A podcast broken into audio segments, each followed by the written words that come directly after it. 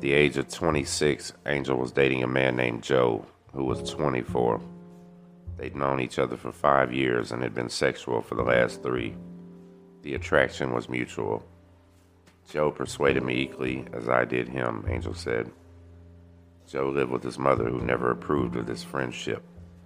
She had been vocal about her objections on a number of occasions, but the two men continued to see each other until the mom pressed charges against Angel. Joe had been diagnosed with a learning disability as a child. Joe had a job, bought his own clothes, did everything for himself, even though he lived at home. True, when he tried to use big words, he mixed them up a lot, but he seemed completely normal. No one thought there was anything wrong with him. Not according to Joe's mother, though, and more crucially, not according to the law. She took Joe to the police along with the documentation of his disability and claimed that her son was retarded and being taken advantage of sexually by Angel. Shortly thereafter, Angel was charged with sodomy 1, a crime that carries 15 to 25 years if convicted. Angel's lawyer advised him to plea bargain although he had absolutely no criminal record, the lawyer felt that the jury would sympathize with Joe and his mother, thinking that a retarded man had been, in fact, been raped repeatedly over three years. A bad image for a jury indeed. The plea bargain sentence was four to 12 years with a good probability of parole at the low end. Angel had no choice but to take the deal. His prison horrors began on Rikers Island, the corrections officers were worse than the inmates, Angel said. They sold drugs to the prisoners, beat them, gambled, and totally ignored the rapes. Saw a lot of used needles laying around. I was lucky, although I was gay, I was able to hide it. So I wasn't prey to being raped. I did have lots of sex, though. Rikers Island has a separate section for gay men nicknamed Homo House. In this section, you can have sex anywhere, no one stops it. According to Angel, you sign yourself in on a form stating that you're gay. You sign yourself out with a reverse form stating that you no longer think you're gay and feel comfortable in general population. Many times I signed myself in and out on the same day. I speculated this must provide some measure of protection against rape, but Angel answered a definitive hell no. If someone wants to rape you, they can sign themselves into Homo House for the day, get you, then sign out again. How about the situation of young people in prison? I asked. Straight young kids, especially if they're first time offenders, get raped regularly, he said. They call them sweet boys. Guys use them, pass them along to their friends. Finally, when the situation gets bad enough, these kids go to protective custody. But that's no good either. It's just like the homo house. Anyone can say they need PC, come in and settle a score. This isn't the answer either. Really, there is no answer. There's no safe place on Rikers Island. Physical protection is only one of the issues. Condoms are not available in jail. They're neither encouraged nor discussed. All these guys were having sex around me, says Angel. There's more sex than ever going on in the homo house and all at Rikers Island. And all the straight guys do it too, even though they mostly deny it but it's never talked about. There were long spells of time when I had sex about 30 times a week. I actually stopped counting. I never used a condom. I don't know of one person who did. Angel entered prison being HIV negative. He had himself tested a few months before his trial. Today he's positive. Needless to say, that changed during his prison time. I was astounded that widespread sexual activity could transpire in a county jail where I assumed privacy did not exist. But more so, if it did occur with such frequency, why no condoms? The administration won't give out condoms except if you're having a family visit, and that's only for heterosexual activity. Besides, you have to return used condoms in order to get another one. As far as privacy, well, you can always find a place. Max security jails are the best. You just put up your sheet on your cell and do what you want. Everybody minds their business. Angel has widespread experience with the prisons in New York State. During his incarceration period, he did time in Greenhaven, Clinton, Elmira, Sing Sing, and Arthur Kill, all but the last are maximum security institutions. Why so many shifts, I ask? Don't want the guards to get too familiar with the inmates or the prisoners to learn the administrative procedures, so they move us around a lot in New York. In Clinton, there's strict security because the inmates are more dangerous and their families are far away. It's very isolated. Prisoners get very edgy when they don't get visits for a while. Asked about the other prisons Attica, Comstock, Clinton. He said those are the three worst in New York. But in all of them, the guards act like they don't see what's going on, especially if it's the end of their shift and they're getting ready to go home. They're not going to do any paperwork. Some prisons are cooking facilities, Angels advised me. Clinton, for example. There are large drums in the yard where you can cook. Any prisoner can cook in his own cell. You're supposed to use only plastic pots. Metal can be used for violence.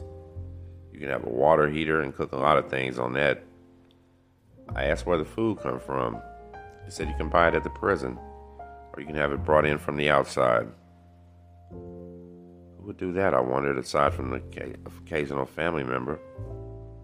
There's some guards who will bring food in, but a very high price. And there's some good ones who will just do it for free every now and then. There was just one who helped me this way. Initially, he was bringing groceries and not overcharging me. Then, after a while, he asked if he could eat with me. Began to realize he was attracted to me. One night, he asked if we could be friends. I knew what he meant. But I said, What do you mean? We're already friends, right?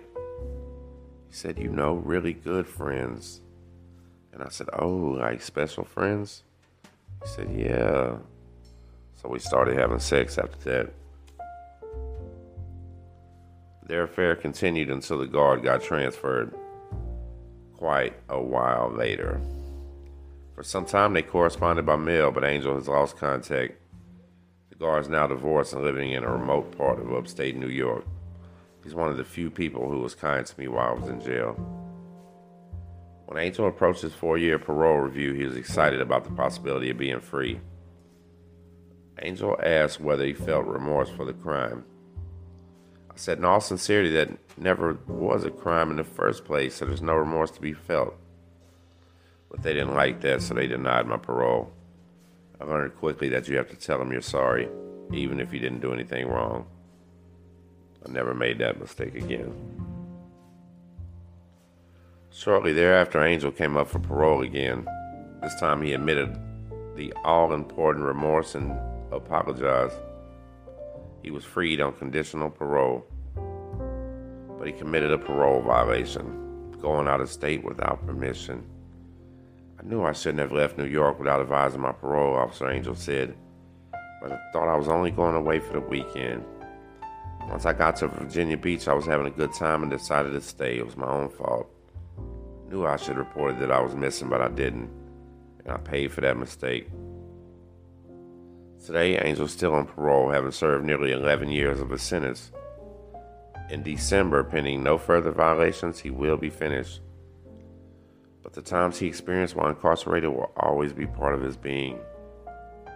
In jail, it's husbands and wives, not boyfriends, lovers, or partners. And these terms are used openly without shame. I never got into that, even though most guys do. In fact, lots of lots of husbands prefer butch-looking wives so they don't draw that much attention to themselves. If you become someone's husband or wife, you have to be monogamous. And once there's a problem, there's violence. I always use the term special friend for someone I was having regular sex with. They didn't get so attached. Once in Sing Sing, there was a three week lockdown. That means no visitors, no nothing. All this because they found a 9mm gun and two clips of ammo in an inmate's cell and these were planned by a guard who was looking to get even with the inmate. Couldn't possibly get a 9mm in the scene Sing. They strip search you every time you enter the facility. I didn't understand the significance of the lockdown. People get real panic stricken, Angel said.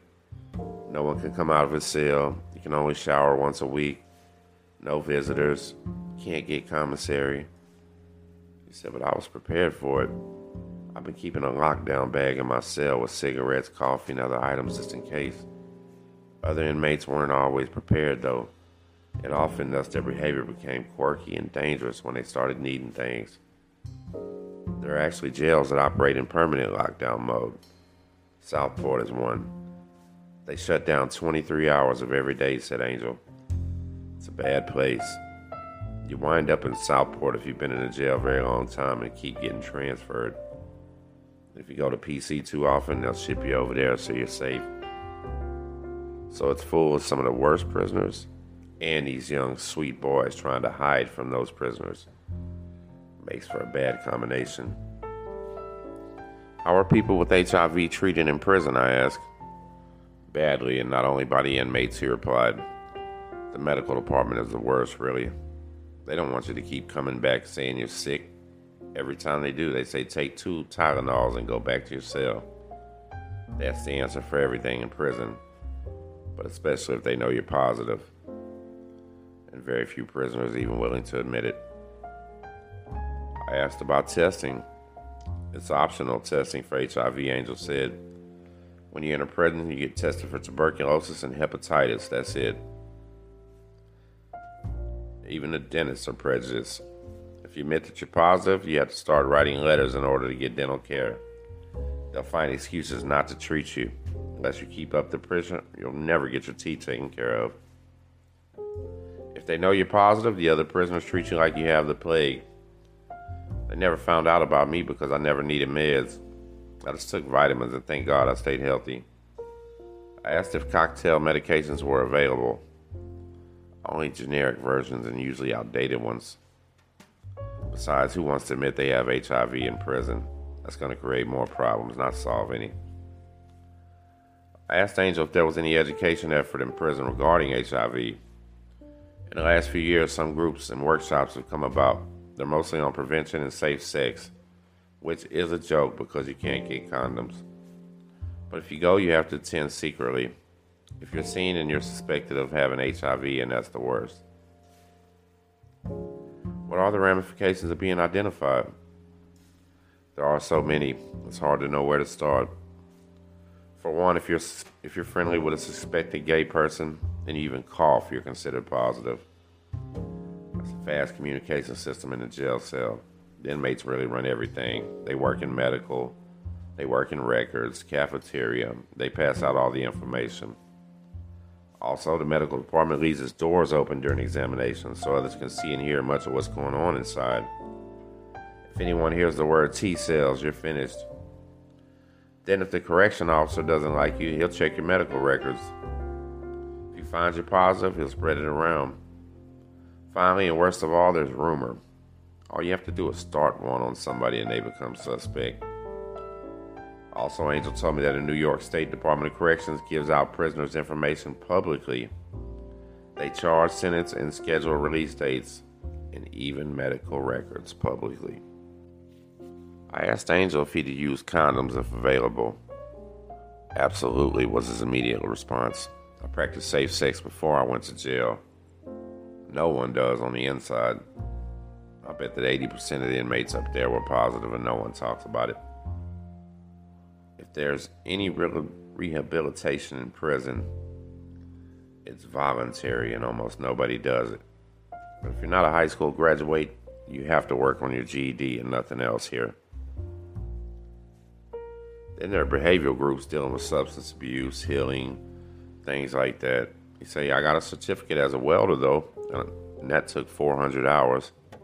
Also got a food handling certificate. You could study automotive repair, carpentry, also furniture making, refrigeration, and peer counseling. There are classes in general business computer skills.